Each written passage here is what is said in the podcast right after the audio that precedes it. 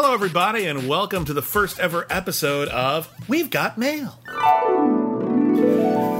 well, it's it's not our first letters episode, but it's our first on the critically acclaimed network. And it's our first uh, official letters episode Yeah. of our letters episode podcast. We, uh, we decided to. T- I mean, occasionally we would use these letter episodes to sort of catch up.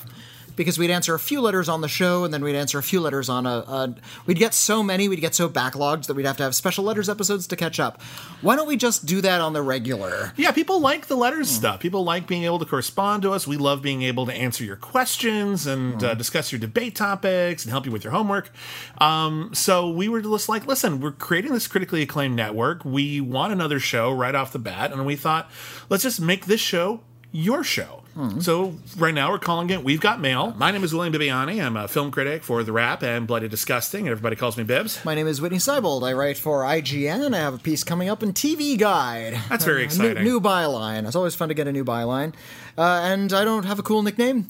People just call me the Snot, I suppose. People give you nicknames all the time. You just never I, accept them. I don't like them. you don't get to choose your Yeah, I guess nickname. not.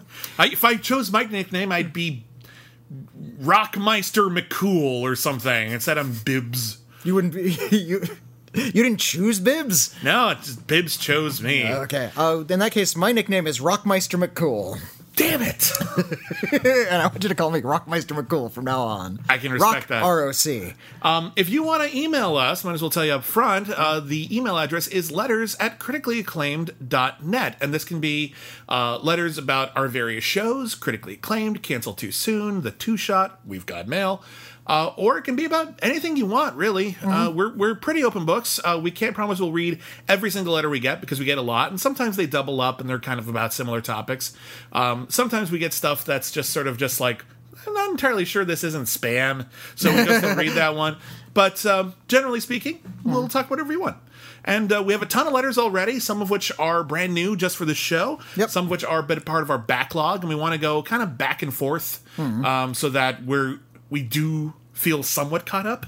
But uh, if you've written us in the past and we haven't written your letter yet, stick around. Was there's a good chance we will in the future.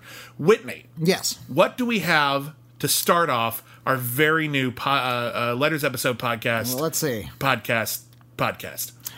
Well put together. Nice, nice organized thought you got there.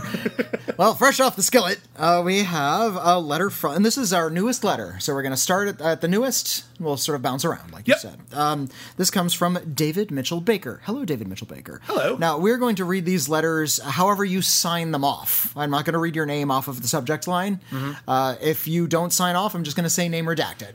Or you can give us an alias if you want. Hmm. You could be, you know, uh, uh, William from Wisconsin Or, or, or you could be Rockmeister McCool if you Rockmeister like. yeah. McCool is taken. Whitney has taken Rockmeister McCool. from Rockmeister McCool. We're about to get a flood of letters from Rockmeister McCool. anyway, this says Hi, Bibbs and Whitney. Hi. Hi. Scintillating beginning. Uh, longtime listener, first time writing in. Uh, I've been a big fan of yours for a while now and have to say, uh, you have become my go to film critics to help me decide what to see, as I don't have the time, energy, and capacity to see everything. Whilst I sometimes agree, Whitney, you're right, Booksmart is one of the best films of the year. Thank you. And sometimes disagree, Bibbs, you're wrong. Once Upon a Time in Hollywood is great. Fine. You're wrong. I can't comment. My boss made it. Uh, I always find your discussions on film insightful and edifying. Your podcast is like an extension to my film degree. Oh, well, we, we try. that means a lot to us. Thank you. Anyway, quick question before my main question. Where did you guys get your killer theme music from? I'd like to think you recorded it yourself. I picture Bibbs on drums and Whitney on bass. Sadly, we're not that talented. No, no, no, no. I, I've done some singing, but I never really picked up an instrument. Um, it depends on which theme music you're talking about. If you're talking about the theme music to critically acclaimed, uh, that is an original track uh, written for us by a band called Clutch Douglass. Uh, that the lead singer and uh, songwriter, her co-songwriter, is my sister. uh, so you know we had an in, um, but uh, to the best of our knowledge, that track has never been made available anywhere else. That is exclusively ours. It is written about us. It has our names in it.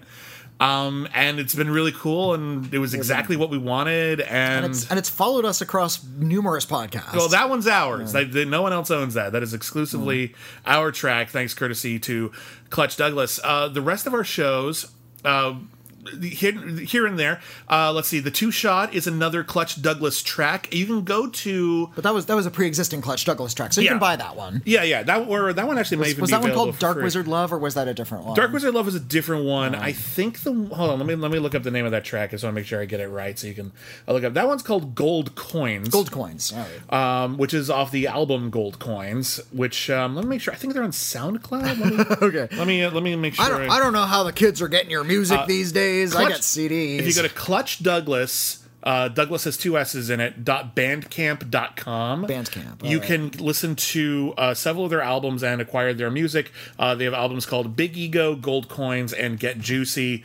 Uh, they are they're all wonderful tracks. They're all toe tappers, uh, and I highly recommend them. However, our the one outlier is our theme song to Cancel Too Soon. And that was done by Andy Hentz. That's something we specially commissioned for the show. Yeah. Uh, I, I, I called it. He's a he was an old coworker of mine. He's a talented musician, and I asked for a theme song. He's done music for like student films and short films in the past. And we wanted He- he something wrote that a- sounded like the A Team. Yeah, he, he wrote he wrote a stage musical once called Bo Fib, which is this big, long, like two and a half hour operatic thing. Uh, it was really fascinating. And yeah, so I said, "Hey, can you do a theme song for us? Do the A Team." Yeah, basically just make it about an said- 80s adventure show. And I said, "Yeah, yeah, a little bit where we can talk and then do the adventure music." It's like, okay, I'll do that, and it, he nailed it. Yeah. He did it perfectly the first time. right off the bat. It was Yeah. exactly right. The only thing we asked for was like a little bit of outro music as well, which is basically just something he had already, but Yeah. isolated. So, um, yeah, we had some good ends. We know some talented musicians. So, um, yeah, that's where you can get most of that stuff.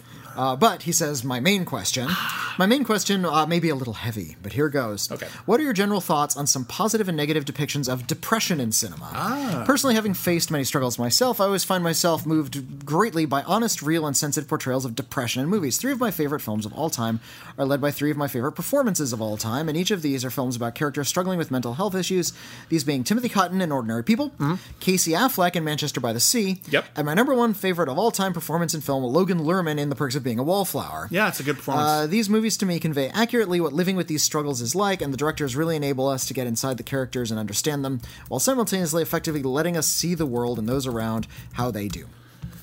I find them to be an effective window into these struggles and can, uh, can really, for those who don't understand, help us gain a better understanding and learn how we struggle to be sensitive and help our loved ones who struggle.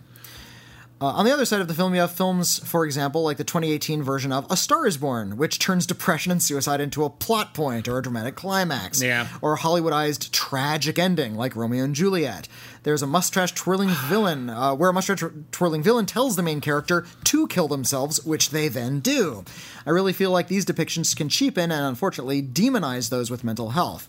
I haven't seen Joker yet. I was going to bring up Joker. Yeah. But I hesitate uh, to see Arthur as branded as mentally ill en route to becoming a mass murdering anarchist. I don't want to see movies that treat suicide so simply as "it's so sad he died," especially when Sam Elliott's characters uh, blames the victim and shames him in the next scene, or quote, "he's mentally ill and now he's a mass murderer." That's how you get media stories of a troubled, unfortunate young white man who shot up a school. Uh, if cinema is to hold up a mirror to our society, then these cheap, superficial depictions are harmful and really should not be portrayed by filmmakers as if they are going to handle the responsibility of actually delving into the issue and trying to say something meaningful or shed some light on important issues that our society still struggles with. Uh, eloquently stated. Yeah, thanks for your hope and have a great week, David. Um, I've been very upfront, I, or at least I try to be, about my own mental health uh, struggles. I do have depression. I also have anxiety. That is not a fun combo. Um, and uh, living with it is complicated and difficult, and some days are easier than others.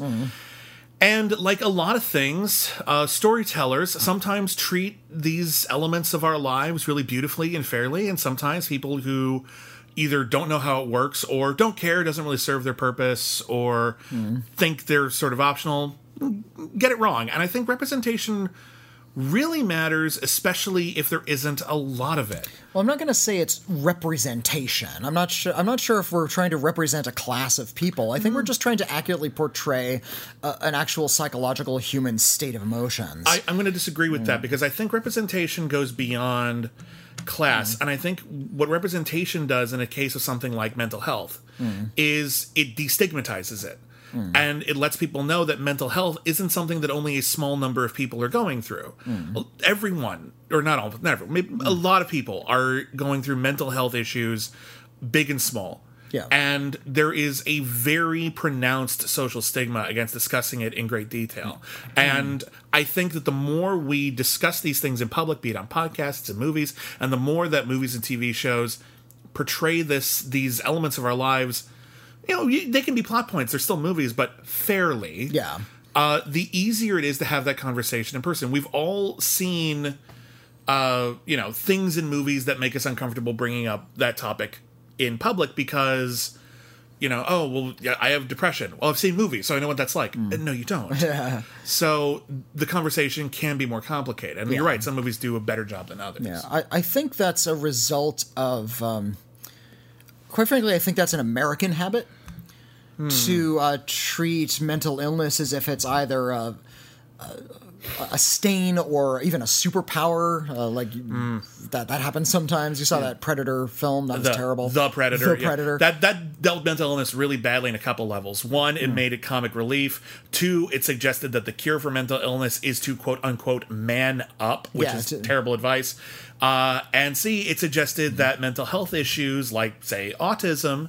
Uh, aren't just you know a state of being, but make you awesomer. yeah, like you're the next step in human evolution, man. which is the opposite. which is really of- condescending. Yeah, which is which isn't necess- maybe not as bad as saying that it makes you inferior, but it's also kind of dehumanizing and still turning you into a plot Yeah, point. maybe. Um, but I think uh, if you go to European films and uh, international films, they're going to be a little bit more frank about sort of the depressive mindset. You see a lot of German films, a lot of a lot of Swedish films. Uh, Sweden, Sweden and Denmark are great about exploring depression uh, and the depressive mindset in a really is. accurate Maybe way. they're just more comfortable with it over there. Bad weather. I don't know. Uh, yeah, it- it- Ingmar Bergman has has written a roadmap of what human depression looks like. Lars von Trier did the same thing in a much more adolescent sort of way, but he's doing it accurately. You know, his his film like his film Antichrist is really shocking and is supposed to be really kind of shocking, but it gets depression really accurate. I haven't seen that one, so I can't speak to it. The the film most recently that uh, captured depression, and it's a tragedy. Hmm. It's a genuine tragedy. It's based on a true story, and I've talked about it a lot recently because I feel it's a really good counterpoint to Joker, hmm. which does use mental health as a very perfunctory plot point and i feel like it brings up the idea that there are social issues involved with mental health people aren't comfortable with it there isn't a lot of help out there and then that's where the movie stops hmm. yeah. that's where Joker stops. Joker thinks that is brilliant to bring up. It's not. That's the starting point for more mature conversations and more mature stories about depression. And my favorite one in recent years, it's it's a rough sit because it's depressing. It's a movie about depression and it captures it accurately. Uh, is Christine? I thought you were going to say you were never really here, but Uh, Your Never is also a great one. We can talk about that in a second. But Christine stars Rebecca Hall as Christine um, Chubbuck, who, yeah. a, a real real person who yeah, a reporter in Florida. no, notoriously committed suicide on camera. Yeah, and the film is about the events that led up to that. And it's not really a, you know, in Joker, you see a series of very clear bullet points. This bad thing happened, and this bad thing happened, and that led to a breakdown. And Christine, there are elements of that, but they're not simple plot points. They're social things that you can't get out of. Social uh, awkwardness, the need to uh, project strength, and as a result, uh, or the perceived need to project strength, and as a result, you're not expressing the vulnerability you have that needs to be addressed and desperately. Uh, misogyny in the workplace, the glass ceiling that prevents uh, someone from achieving their goals, and as a result, feeling like they're completely stymied and stifled. There's a brilliant scene in Christine where a friend who actually is trying to reach out to her and say, "Listen, I've had my own issues. I thought you'd go to like to go support group with me." She thought it was a date, so it's a real bummer. And she goes and they do this exercise where you talk to two people, you sit right next to each other, and you tell them your problems. And then the other person just says, and it's not that bad. And then Christine very calmly lays out all the problems she has. And the person says, well, it's not that bad. What about this? And then she has an answer for all of that. And after a while, the person's just like, I got, I got yeah, an okay, you, for you. you have you're you're you're right. You should be depressed, and that's how it feels. Hmm. You, you know, depression can feel like logic when Hmm. it's it's not. It's a perception and a very negative perception, and it's something I struggle with. And um, So that one that one ends sadly, but it is a cautionary tale. So I think that one's a great one. You were never really here is an excellent one. That one's more specifically about suicidal ideation. Well, uh, I, and I think that g- not just because it start also stars Joaquin Phoenix, but I think it goes more to uh, Joker in that uh, Joker is very much about violence, not just violence to yourself, but violence to the world around you, and that's a way depression can really manifest itself. Um, this is something I think Lars von Trier really nailed in his films. When you are depressed, you have an impulse to insult and destroy. It's like, why are you bothering me? You suck. Like you, you start insulting and pushing people away through rage. And I think uh, Joker deals with that very clumsily. And I think you were never really here. Uh, deals with that sort of life of violence and how that kind of leaks inward and outward. Yeah. This man lives a life of violence, and that's sort of turned into a, a, form of self hatred. However, I do think there's also this frustrating tendency for people to treat depression as though it was monolithic and it's the only emotion you can feel. It is possible to uh, present all sorts of emotions while still feeling an underlying depression. There's actually a really good film. It made a bit of a splash out of Sundance and then kind of vanished when it finally got released. Mm. Uh, but it stars Kristen Wiig and Bill Hader called The Skeleton Twins. Mm, uh, didn't see it. It's really good. Mm. It's a sweet film. It's funny and it deals with serious depression. Bill Hader and Kristen Wiig play a brother and sister. Uh, I believe, if memory serves, it's been a bit since I've seen it. I believe their father killed himself when they were very young, and that basically infused in them the idea that that's their inevitable fate, that that's how they're going to go out. And a lot of the film is them trying to be there for each other during extremely depressing times and trying to bring each other out and remember that life is full of connections and joy. And it's very, very funny, but it's also very, very frank. They've both been through some very bad things. Um, and the idea that even you know the kind of life that we would normally see in a light comedy is a struggle depending on your mindset um it's a really beautiful film actually i like it a lot But what I was getting to earlier about how American films don't really do this as often. American films. Uh, I mean, there's a reason there's the phrase Hollywood ending exists. Uh, this notion that uh, films need to be kind of edifying or uplifting. That's their function. A lot of people only see films as uh, as escape. Uh, I, I, They're a I dis- tool. yeah, I disagree with this interpretation of the art form, but uh, the idea that you need to go to a film in order to uh, to feel better, that they're there to provide a little hit of joy. some films are definitely about that Uh, Uh, well, absolutely they Yeah. are, but you know, to to see all of cinema as only functioning as only that is is really limiting. So, American films want to put on a happy ending. They want to put in something that's not ambiguous. Mm-hmm. They want to put in something that's easily digestible mm-hmm. that you can discuss in a positive way with your friends and leave you feeling. If not necessarily great at the end, at least sort of uh, peaceful. And make no mistake, this is not. It can be an artistic decision. There are a lot of happy endings that totally fit the movie. Yeah. I mean, It's a Wonderful Life is a story of low key depression that reaches a, an enormous low point and leads to almo- uh, a character almost killing themselves. And then it's basically the entire universe stages an intervention. And it's a beautiful film. That has a happy ending and it earns that happy ending. Yeah. Um, a lot of the Hollywood happy endings, that's an economic decision. That is the studio saying, whenever like you see a movie like, oh, it had an original ending and it was more of a bummer, and then hmm. the studio said the characters have to live at the end. That's not necessarily artistic. That's often the studio saying, we'll make more money if this comes across like a narcotic. Hmm. And people at the end are like, oh, that feels great. I feel so much better after watching that. Let's go again, or let's buy it on DVD or, or whatever. That's a financial decision. Yeah. That's not necessarily an artistic decision. It can be, but the Hollywood ending is.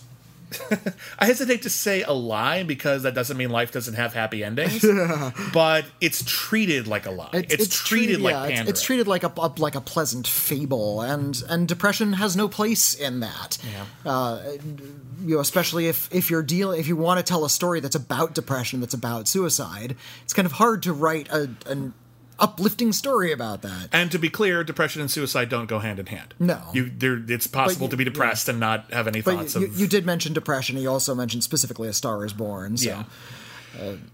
And I actually, I actually think Star is Born, even though it's a clumsy melodrama, I mean, it's it's certainly just very forthright. Um, you know, I think Bradley Cooper's performance was actually very, very strong. It's just, it's so tidy the way that it occurs. Yeah, it's yeah. so tidy. So It's it's a fine film. I, I didn't think I didn't, well fa- I didn't fall in love with it the way a lot of people did, but it's uh, it's a good directorial debut. I'll say that much. I appreciate the films that rather than dealing with suicide as sort of a larger issue among a group of people, delve into the actual psychology of it Yeah. and give you the viewer just an accurate roadmap of what that state of mind looks like and feels like. Because once you have the roadmap, you're much more able to traverse that.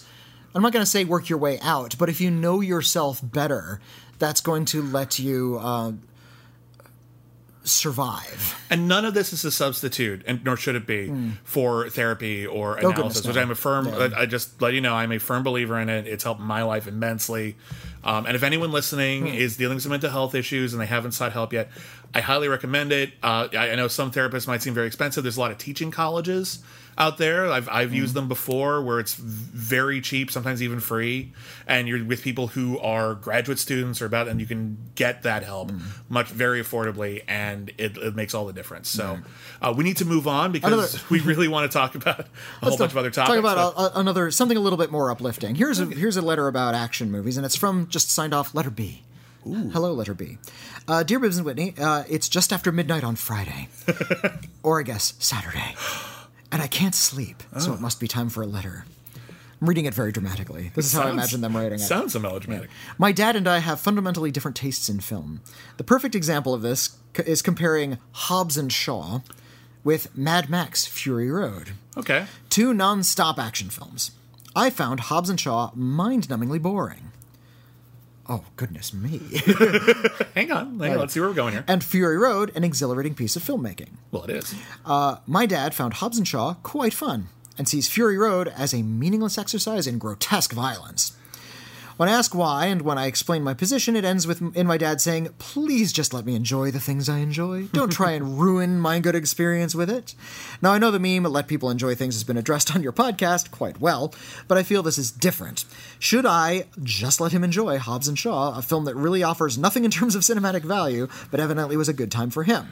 I start film school in a little over a week. You have been integral, in fact, fundamental in expanding my horizons. Thank you for everything you do, B. Well, you're quite welcome. That's very nice. B. Um, the let people enjoy things meme. Let's just go back to this for a second because I do think it's relevant. Briefly. Yeah, briefly, uh, there was a comic strip, and uh, someone was enjoying something sports related, and someone who wasn't into sports was making fun of the sports, and uh, the guy like pursed his friend's lips shut and says, "Shh, let people enjoy things."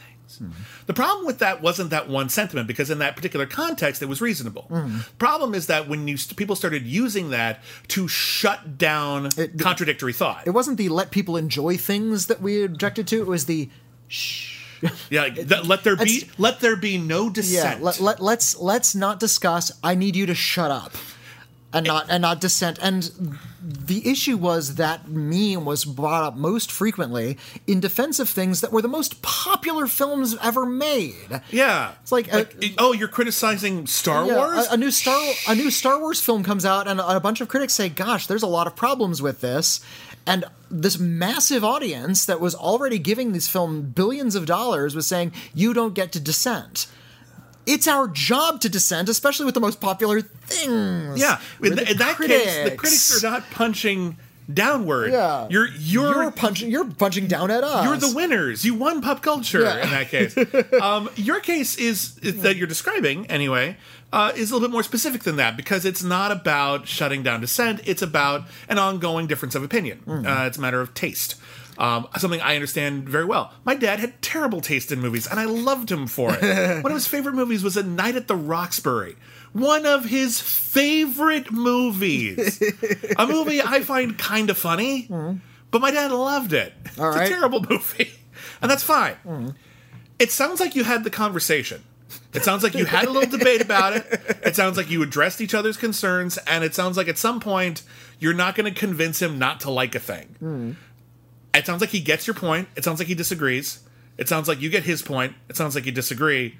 I think at that point it's okay to let that one slide. Yeah, well, and maybe have a, a little bit more of a, of a discussion. You say uh, he thinks that Mad Max Fury Road is an exercise in mindless violence. It is a violent film. Yes, it is. There's a lot of violence in that film, and it's I think the way it's depicted in an R-rated film is hard, hard-edged, and kind of brutal. Yes, it is.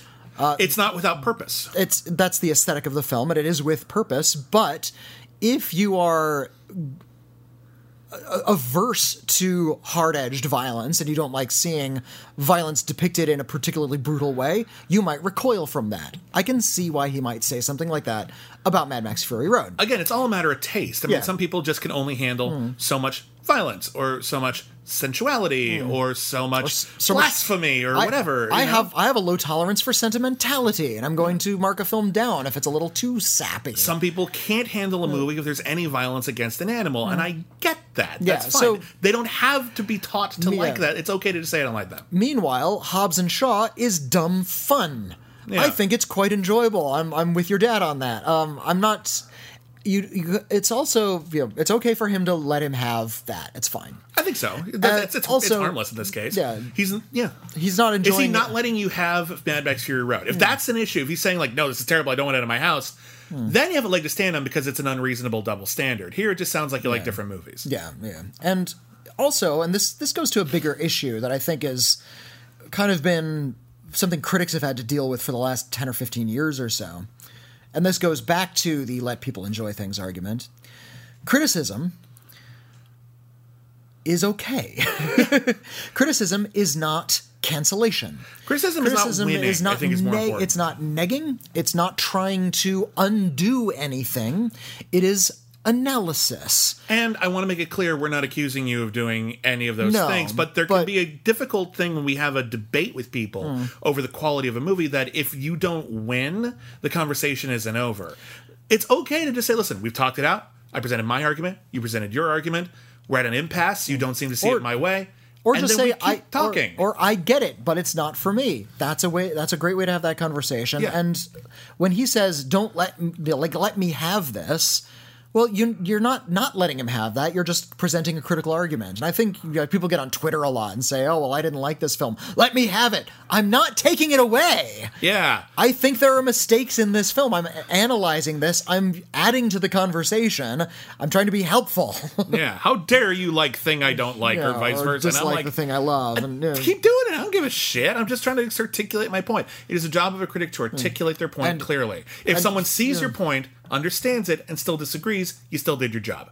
Also, and this goes to an even larger issue, it's okay to like something that you know isn't great art. That's also true. Your liking it doesn't necessarily make it great art. It's okay to like and love and devote your entire life to something you can personally acknowledge as low entertainment. Yeah. There are indeed different levels of entertainment. And I think it's okay to acknowledge that you're into a certain type and not a different type. And if somebody comes at you and says, I, I think this is low entertainment, that's just descriptive. It's not lambasting that thing. and, and again, we don't know all the details of the situation. I would love to hear this conversation between you and your dad hmm. because I'm trying to picture like having an argument like I prefer Mad Max Fury Road, I prefer Hobbs and Shaw. Okay, well let's talk about the differences. Hmm. The argument that Mad Max Fury Road is an empty exercise in violence and style. I disagree, but I can see why you'd say that because narratively it's so stripped down. Yeah. You know, like maybe you're not picking up on the details that bring out the story and make it more complicated than it might first appear. Are you saying Hobbs and Shaw has depth? Because it does not. It's thicker. You know, it's got more stuff in it, yeah. but it's intensely shallow. Mm-hmm. But it's not trying to be anything but shallow. Yeah. Also, apparently, it's very windy outside. I don't know if you can hear the wind chimes. I don't know if that's annoying or It's very not. peaceful. Okay. Hmm. Um so in any case, it sounds like here's what it sounds like first and foremost. Hmm. It sounds like you have a pretty healthy relationship with your dad where you're not just watching stuff together, you're talking about it. Hmm. And you won't always see eye to eye, and that's fine. It's totally fine. It is okay to let him have it as long as he's letting you have the thing you like. Then you don't need to keep pushing and pulling. Um, you're going to keep exploring movies together, and I, I, I miss my dad so much because we used to watch historical movies together, and he would tell me everything that was wrong about it, and I would be like, Dad, I I don't care that the I don't care that the Visigoths wouldn't flank like that. I just I'm just watching the movie. Let me have this, Dad. But it was an interesting conversation. The Tortoise Battle Formation was extinct for 200 years by the time they're using in this movie. My dad would know that. Like it's it was it was upsetting. He would like interrupt and then we would go see Gladiator and he would just be like, Nope. I'm like, my- oh my, my- god. My, my mom worked in hospitals. Whenever she watches a medical show, like every 30 seconds, no, that's wrong. Oh, that's wrong. Oh, God. No, you wouldn't put a glove in your pocket. like, we see, if you've ever seen medical shows where people like put on rubber gloves and stick their hands in bloody bodies and they just walk out of the room with bloody hands and just like whip the gloves off of their hands, spraying the walls with blood and put them in their pocket. It's like, that's, that's biological waste. You need to dispose of that properly.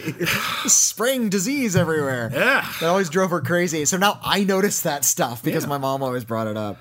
Uh, but in any case, it sounds like you have a good relationship with your dad, and I hope you continue to watch good Yeah. movies together. Uh, let's move on. Uh, this comes from Sam with a beard. Okay. he wrote off. Do I know any Sam with Sams who don't have a beard? Is it Sam with two M's? Is it You know, Sam Levine? I know that in, in this country we have reached critical beard. More, more. I'm, I'm not kidding. More men have beards than not in this country in the in the present day. Look, I'm not sure who exactly Hmm. convinced men all over the world to put a sharp object on their cheek and scrape every single morning. Dude, we've done stupider things for fashion. Fashion. I know. Just I'm just saying, like, I get rejecting it. It's kind of arbitrary, and beards can look really, really nice. They add shape to your face. Yeah, works. Of course, I still have to shave my neck. I got a Well, you always got to you always got to tidy it up a bit. Yeah, but, putting yeah. a, a, a razor to my neck seems much more insane than on my cheeks. Let's move on. Anyway, Sam with a beard. so you notice Gillette has to say, no, no, it's for your arms and legs now. It's for your Uh-huh. body. It's a body razor. Moving on. All right. Um, I've noticed you guys read a lot of letters about serious movie topics. While I find them interesting, I thought I'd write about something a little more fun. Cool. This is going to be a two-parter, but I ho- it shouldn't take too long. Hopefully, this isn't cheating in some way. Eh. You guys have said that there is a moratorium on the joke sequel title Electric Boogaloo. Yes, we have. Yeah. You can't go to that as your joke title subtitle anymore for a sequel. It's off off the table. It's been overused. We- we decided- we- a moratorium on Electric Boogaloo. I assume we're going to talk about it in a second, but for the record, uh, if you want to take a joke title, like it's blank two subtitle, you are allowed to use either the Deadly Art of Illusion or the Desolation of Smaug. Uh, In fact, he says uh, you've suggested alternatives like Day of the Soldado and, and the about that. Desolation of Smaug. But I, I'd like to suggest some of these others and see what you think. Okay. Uh, cruise control. Cruise Control's Cruise good. control. Yeah. Yeah. Lady Bird 2, Cruise, Cruise control. Control. I like it. Little Women. Cruise control. Uh, Blank with a Vengeance. Okay, all right. So what would Thor with a Vengeance. That, well, that one actually kind of works. Yeah. I'm trying to think of like something a little bit more like abstra- Ad Astra with a vengeance. Astro with a Vengeance. That's a good one. Yeah. Uh, a Tale of Two Kitties. Excellent. Excellent. That's an excellent suggestion. Ooh, but we got you got to come up with like we got to come up with a uh, touch of evil, a tale of two kitties. Blank Takes Manhattan. Always good. Always a good one. Always good. Uh, hold see- on, hold on, hold on. You got to come up Oh, with it. okay. Got to come up with it. Uh, Doctor Detroit takes Manhattan. Well, actually, that one makes kind of That, sense. yeah, I was about to say that one makes Five Volt takes Manhattan. No, we kind of did that already, didn't he? That, that was the first movie. Yeah, really kinda Volts was. Manhattan. In retrospect, the Witch takes Manhattan. there you go. That's kind of fun. The Vivitch takes Manhattan.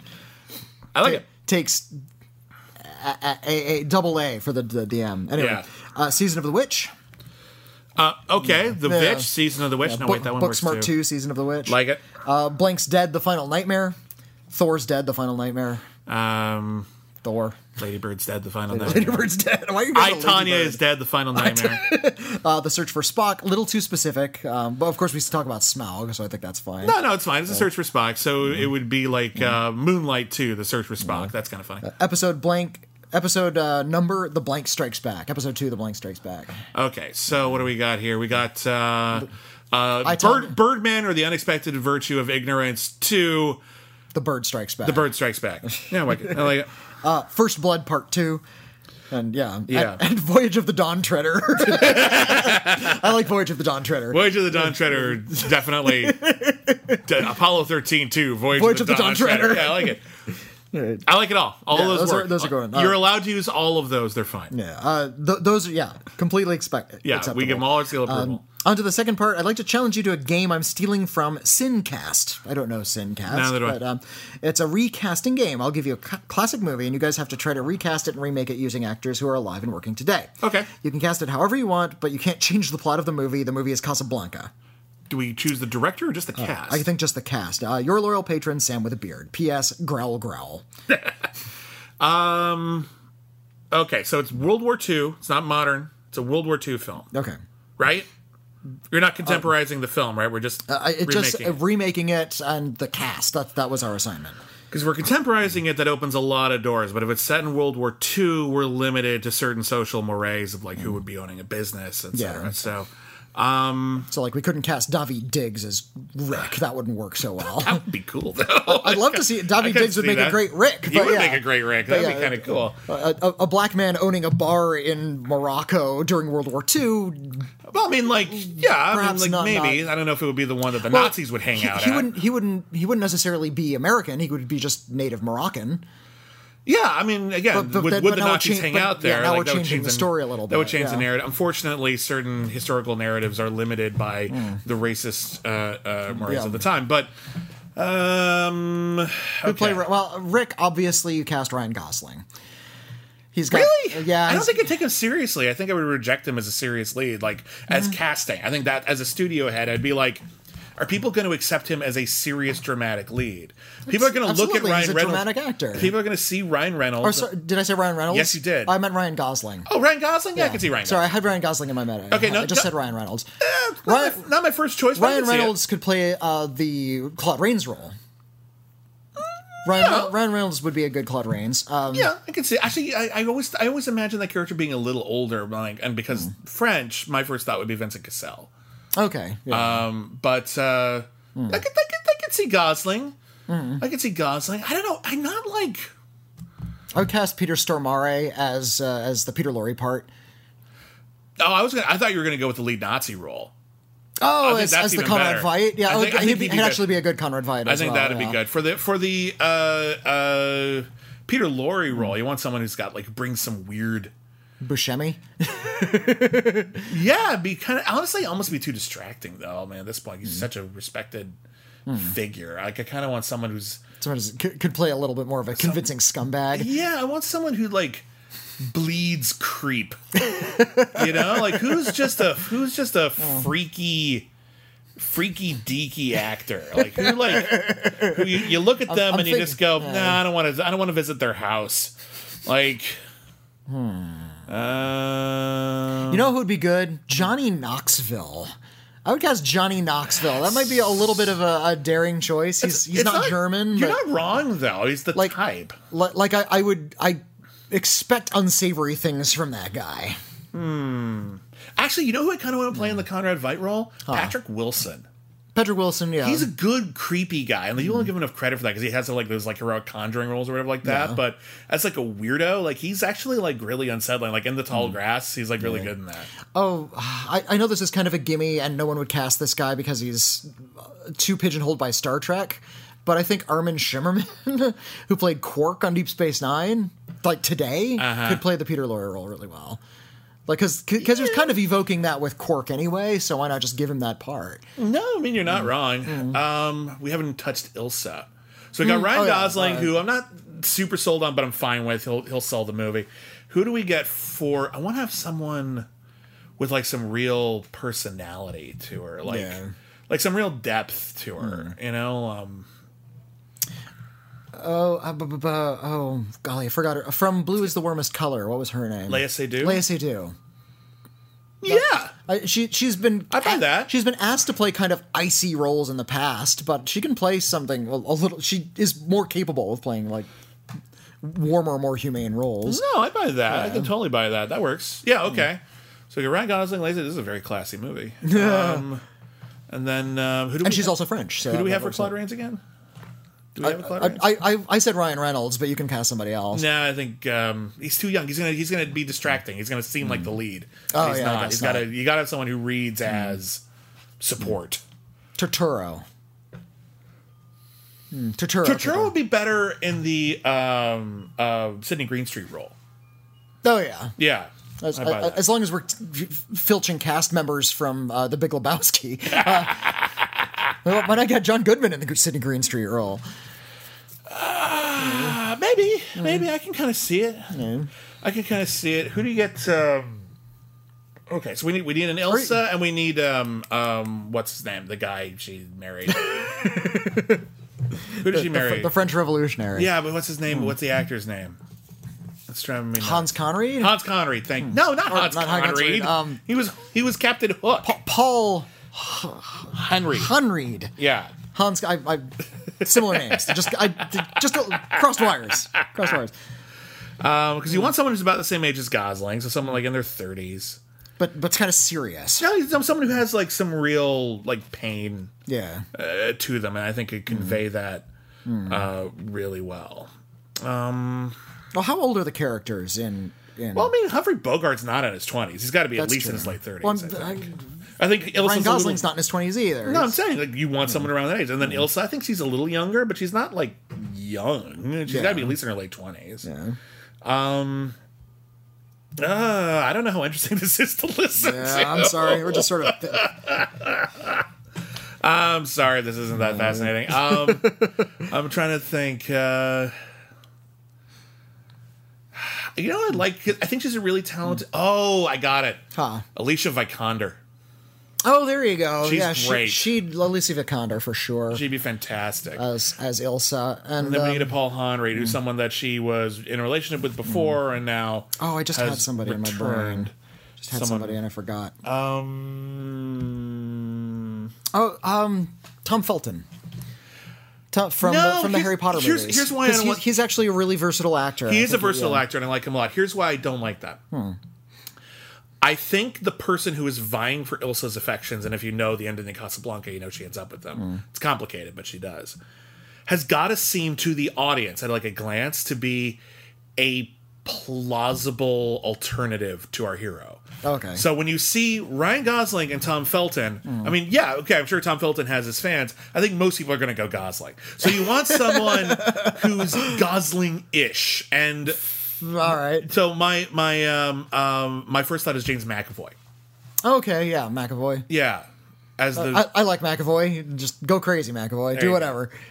all right, yeah, that's Casablanca. I don't know if it's any good or not, but we should move on. Yeah, let's move on to another letter. All right, moving on. I hope that hope that's a, I hope that was of interest to you, letter person. This one comes from Frank M. Hi, Frank M. Uh, hello, Messrs. Whitney and Bibbiani.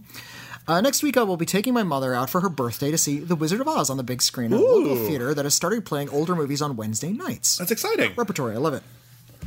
Living in the middle of nowhere, Illinois, is something that just doesn't generally. Uh, this is something that just doesn't generally happen. Hmm. I'm excited because it's both our first time seeing this wonderful movie on the big screen. Oh, I've actually never seen it on the big screen either. Really? Never Okay. came up. Yeah, I, they- I wasn't allowed to watch Wizard of Oz when I was a kid because my mother was too scared of the flying monkeys and wouldn't let it in the house. So I didn't see Wizard of Oz until I was like 18. Okay. And then it just never came up on the big screen. I remember at some point there was like an anniversary screening. It was for like the 75th anniversary, Yeah. 2004 There- ish around I there. mean, it screens And every once in a they- while They, anyway. they remastered it and they re-released it, and I saw it on the big screen just amongst all of the multiplex fare. Yeah. that was really cool. Uh, they did the same thing with Gone with the Wind. Yeah, I remember. Yeah.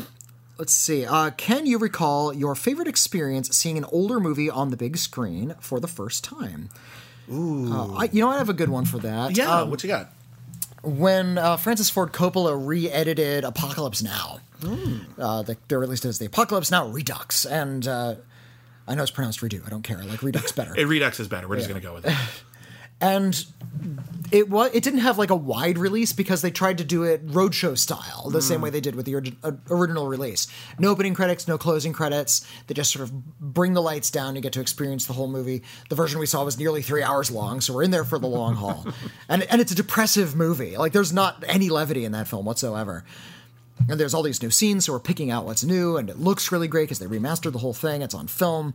I went to um, I forgot the name of the theater, but it used to be over in Century City, that gigantic multiplex that they tore down, where they filmed Conquest of the Planet of the Apes. Oh, where the- where the yeah, Schu- yeah, it was yeah. across from the Shubert Theater where Cats played for the longest time. Yeah, it was actually it was kind of tucked away. Actually, it, It was, was kind of hard to find. it was kind of tucked away, but it was a great theater. They had one great, like gigantic, two thousand person central movie house. Uh, that's where I saw uh, the premiere of Mystery Men. Oh, it's wow. where I saw uh, Eyes Wide Shut on the big screen. It was really fantastic, That's and that's, that's where I saw Apocalypse Now Redux. I went there with my mom. Uh, she had never seen it before. I had never seen it before. I think she maybe had seen it when she was younger. But uh, because it was in so few theaters, it was packed with everybody who's really interested in it. In it uh, that which it was really close to the VA hospital, so it was full of Vietnam vets. oh, The like the whole like you could see guys in their jackets, Yeah. and they were just really eager to see this like really depressive movie, kind of condemning the war, and they're just on, on board for Apocalypse Now. and the lights go down. Everybody's really eager to see it. The first thing that comes up, theater mandated shampoo commercial. this was not going to play with any previews. This wasn't going to play with any ads. They were just supposed to bring the lights down and do roadshow, just start the movie, no previews. and they show it was yeah, it was like and, and be sure to buy Fructis. And there's all these pretty women like whipping their hair around, and they're in brightly colored outfits, and there's water splashing, and kiwis going through a cascade of water. And wouldn't you like to wash your hair? One of the few times I've seen an ad booed. I'm not buying Fructis ever again. read the room for Read the theater manager. Take that shit off. This is Vietnam theater full of a thousand Vietnam vets dude. I want to see your Fructis ad. when I saw Jarhead in a theater, and if you haven't seen Jarhead, it's Sam Mendes' follow up to um, actually his third follow up to American Beauty, but it's a you know it's a film about, about the Iraq, War, War, and it's about how uh, we trained all of these young men to kill, and then we didn't let them. Yeah, and, and- and that kind of messed them up it's, as well. It's a really just a damning thing about the whole, you know, indoctrination, militarization process. And it opened with a recruitment video for the Marines. oh god. And I was just like, ah, maybe this was a poor choice of placement for the recruitment ad.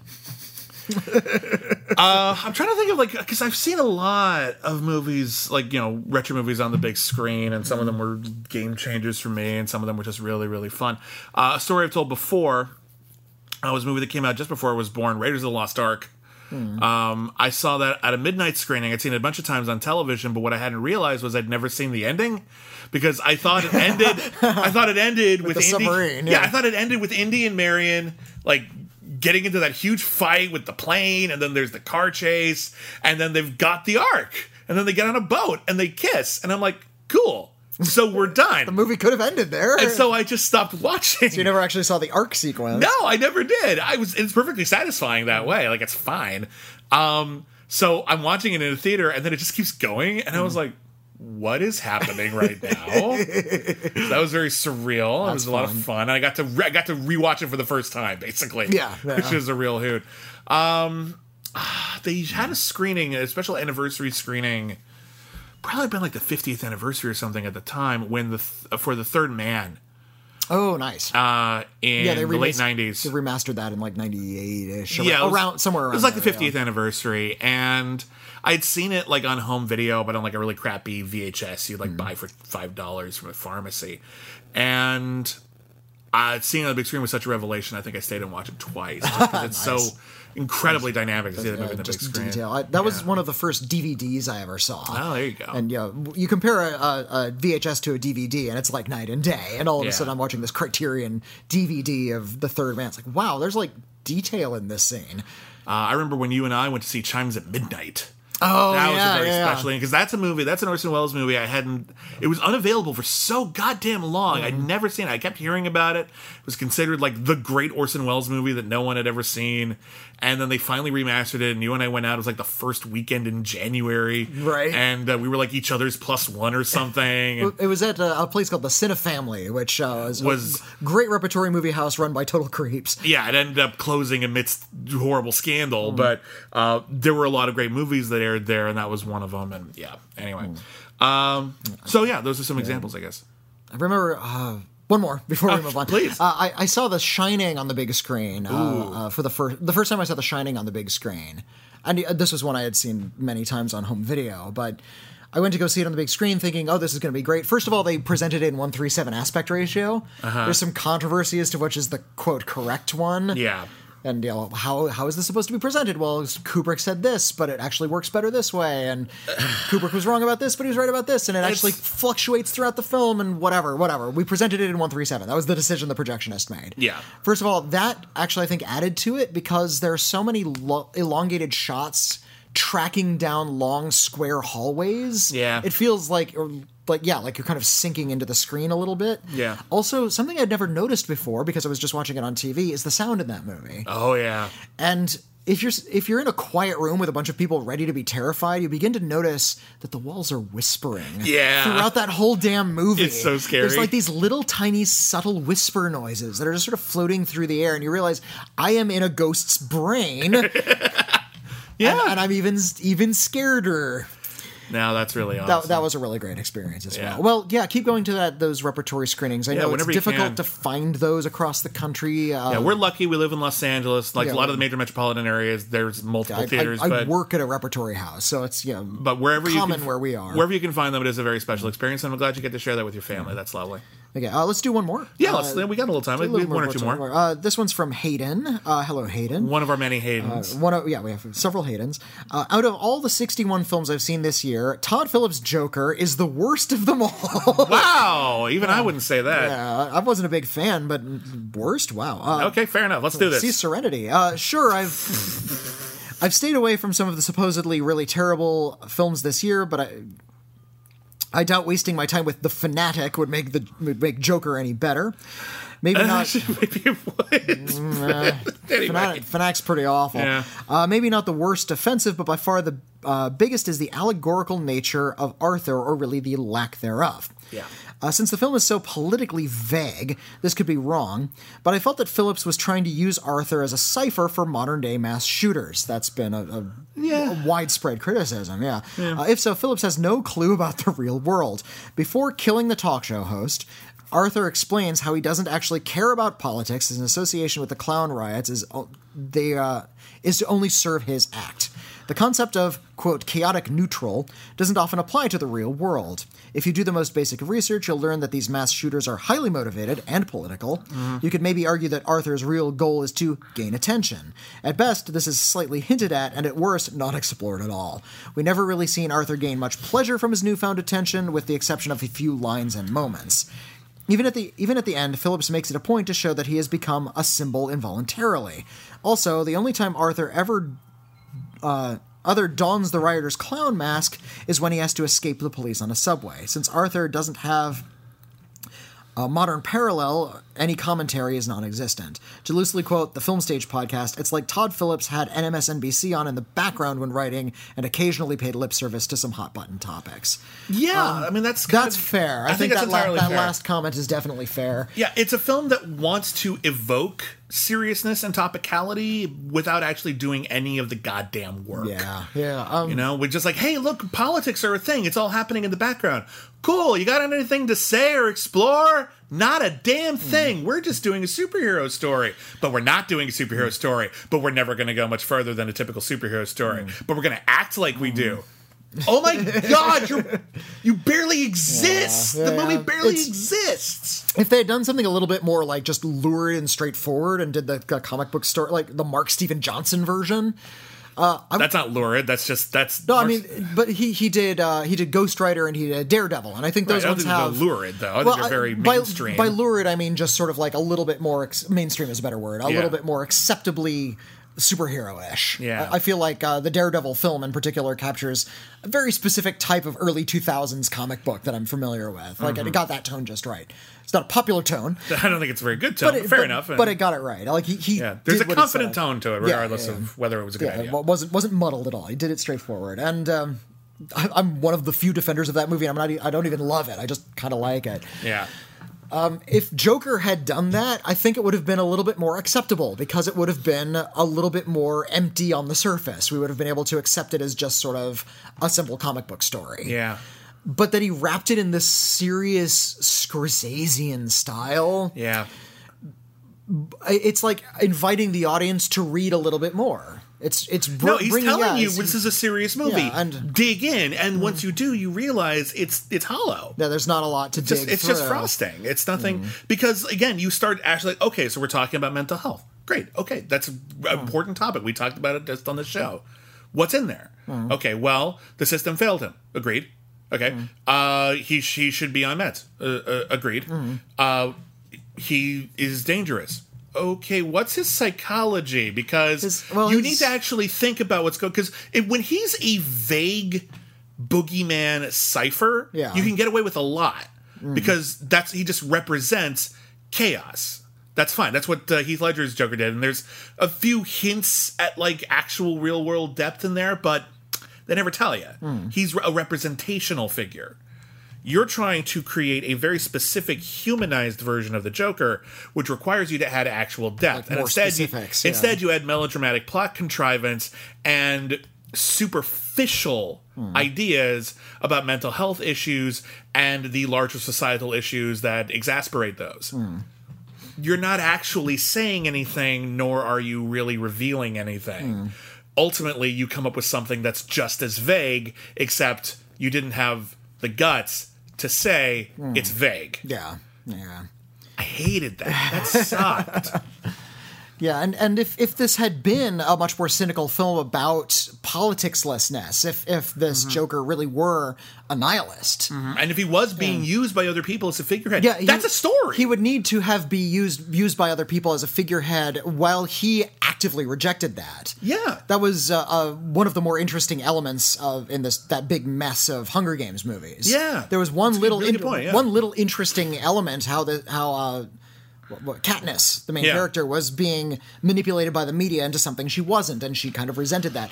I wish the films were about that. It was just one tiny element of this huge, complicated thing. A movie that comes to mind that's about that is a underrated Sergio Leone western called Fistful of Dynamite, aka Duck You Sucker.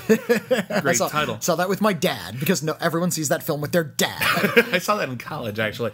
Uh, but it's uh, is it Eli Wallach in that? No, it's it's uh, James Coburn and Rod and Steiger. Rod Steiger. Yeah. Rod Steiger plays a thief. He's a murderer and a thief who runs Rod- into. and he plays a Mexican. I know, Rod I know. Steiger plays a Mexican. I know, I know. Charles, Charles, Charlton Heston played a Mexican in Touch of Evil. These are bad times, but the movie surrounding it's quite interesting. And he runs afoul of um, an Irish revolutionary. He has escaped from Ireland and he's here to help with the Mexican Revolution. He's an explosives expert, and he's played by James Coburn. And James Coburn tricks. This unrepentant, monstrous criminal into becoming a hero of the revolution. Like he tells him, like, "Oh yeah, it's all this gold in here." No, it's actually refugees, and you just rescued them. Ha ha! You're a hero now. No, Damn it! I didn't want to be a hero. And it's that's a great story, and there's a lot to be done with that. And Yeah, the- I- he- they just sort of shoehorn it in right at the end of Joker as if it means something, but it doesn't unless you make it mean something. The film sprinkled in a lot of politic without engaging with any actual politic, and I think that's why a lot of people are really frustrated by it because, because it it actually skirts up to some pretty interesting stuff. Yeah. and it does address a lot of that kind of the, the lone shooter incel stuff that a lot of critics have noticed. It comes It's- close It to has a, a lot of the that language in there, but it's it's so broad and it's so vague, and it says so many different things half-assedly, all amidst this really rote comic book story. Well, and that's the thing. I think you, you said right now that this is why a lot of people reject it because it tries to be serious, but it's actually hollow. Mm. Ironically, I think that's why a lot of people are embracing it because this is the exact level of seriousness they want from their superhero stuff. They want it to brush the surface of something, declare the greatness of the superhero genre, but not actually become the type of serious drama that they otherwise reject. Like if you love Joker and you think that it's a really deep metaphor for classifieds, etc., um, you know what movie you should be seeing this weekend? Parasite. if you can find, if you're in the city where, where Bong Joon Ho's new film Parasite is coming out, that movie is, and we'll re- review it on this week's critically acclaimed, and I can't wait. That movie is absolutely thrilling, completely unpredictable, funny, frightening, relevant, hmm. explores the issues that it brings up in an engaging and entertaining way. And if it was about supervillains, a lot of people would go see it. Uh, but because it's not, they're not hmm. going to. Imagine it takes place in the Joker verse. Just go, and you'll see, and you'll see, like kind of like what Whitney and I are getting at in terms of this is the hmm. kind of depth that we would actually like well- from that kind of tale. a, a writer I really like, Scott Mendelson, he writes for Forbes. Um, he wrote a really interesting piece recently that has gotten me thinking a lot about how uh, Marvel, the MCU, and spec- specifically starting with Captain America: The Winter Soldier, that one in particular, has destroyed genre because what it's done is uh, and I understand why a lot of people are drawn to fantasy and science fiction stories because it allows uh, a serious topic to be handled uh, to be wrapped in something a little bit more frivolous. Uh, uh, palatable. Uh, palatable, A spoonful maybe, of yeah. sugar helps the medicine go Exactly. down. Yeah. It- it's easier to take a serious drama if you dress it in Captain America's costume. And the even though this whether or not they were actually successful in doing this, the marketing narrative was this is a 19 a steely 1970s political thriller, but a superhero version of it. You're talking about Winter Win- Soldier. specifically Winter Yeah. Soldier, and that was kind of their marketing going forward. The Spider-Man, it's a teen comedy, but it's the superhero version of it. This is a, a space opera, but it's the superhero version of Yeah, it. this And is now- Hmm. a this is a trippy uh, enlightenment story, but it's a superhero. but it's a superhero Yeah, movie. yeah, So now we kind of require the, the spoonful of superhero to eat anything. Yeah. And if you are presenting audiences with the thing without the spoon of superhero, they're not going to take it anymore. Yeah, that's like we need to wean ourselves up. That's, Yeah. what, I'm, that's what I'm suggesting right now. Like, okay, so you like the Joker? Mm. Okay, Take that's, br- that's brush the superhero part off of that. yeah. Just take away the actual Joker part. Mm. Would you still like the movie? Yeah. If the answer is yes, cool. An entire world of cinema has just opened up to you. Yeah, And there's yeah. an, my point is just there's one opening this week that would be perfect if you wanted to use that as your gateway to more serious. Because if Joker isn't a gateway to more serious cinema for people who mostly go to the movie theater for superhero stuff, Hmm. Yeah. then I'm going to argue it's useless. That that's uh, well, That's the would- thing. If and I would serves say that a about gateway, it's cool. If it's I not, it's not. I would want to make that argument for any of these superhero movies. It's like, oh, it's like a teen drama, but it's the superhero version. Great. You know how many great teen dramas aren't the superhero version that you can watch right now? Like if have you seen Say Anything yet? You know, if Edge of Seventeen was about Gwen Stacy, would you have gone? Cool. Then just pretend it's Gwen Stacy just- and go. just change your name. I don't give a shit. You'll get something out of it. Yeah, and and it's it's kind of frustrating as critics to see that people need training wheels all the time, essentially. Yeah. And I think Joker is a serious movie, but it's the training wheels version of it because there's it looks like something that's actually better. And yeah, I, Yeah. I think you're absolutely right. If if it's this is not uh, something you're going to eventually take the training wheels off of and see a Scorsese movie Mm-hmm. and go see Mean Streets and go see King of Comedy. I actually haven't seen King of Comedy. Maybe I need good. to. Yeah, you do. But but I've seen Mean Streets. Sure. I've seen a lot of a lot of those early Scorsese crime movies. You're not and- illiterate, you just haven't seen that one movie, and you should. uh, but yeah, this is if this is going to be your first taste, take other tastes. Go go further. Brush the superhero thing off and try what it feels like without it because you're actually going to find great art underneath all of there. and I'm going to argue that one of the issues with that is that, although obviously people aren't going to see movies like Parasite uh, on the level. I mean, I haven't seen the numbers, but I guarantee you it's not going to make 96 million dollars this weekend. Um, they're not seeing it on that level. However, there is an audience for those movies. They do make money. They are respected and appreciated. Um, the problem is that we only talk about the ones that make money. Yeah, well, You know, those one- are the and ones, that, are dri- advertised. Those are the the ones that drive yeah. advertising. Those are the ones that uh, people on podcasts and TV shows, etc., they're going to spend the most time talking about, and as a Mm-hmm. result, they feel more ubiquitous than they actually are. There are tons of really ambitious, Mm. dramatic movies made by people who care about those genres for people who care about those genres. My point is this: if Joker is popular, and it's popular because it's not like other superhero movies, then the thing that it is should be popular without the superhero shit. Yeah. So get cracking. If you love Joker, go. There's so much. Jo- step do- step do- step on Joker, step up and grab the the next thing. Yeah, no, use it as a, as a stepping stone. Use it as a gateway. Anyway, that's it for we've got mail this week. I want to thank everybody uh, for for listening, especially for writing in. Um, it's been a lot of fun. We're going to do this every single week from now on. I'm not sure if we're going to find a date for it. This got bumped back a little bit due to some physical illness. Uh, that was no one's fault, really.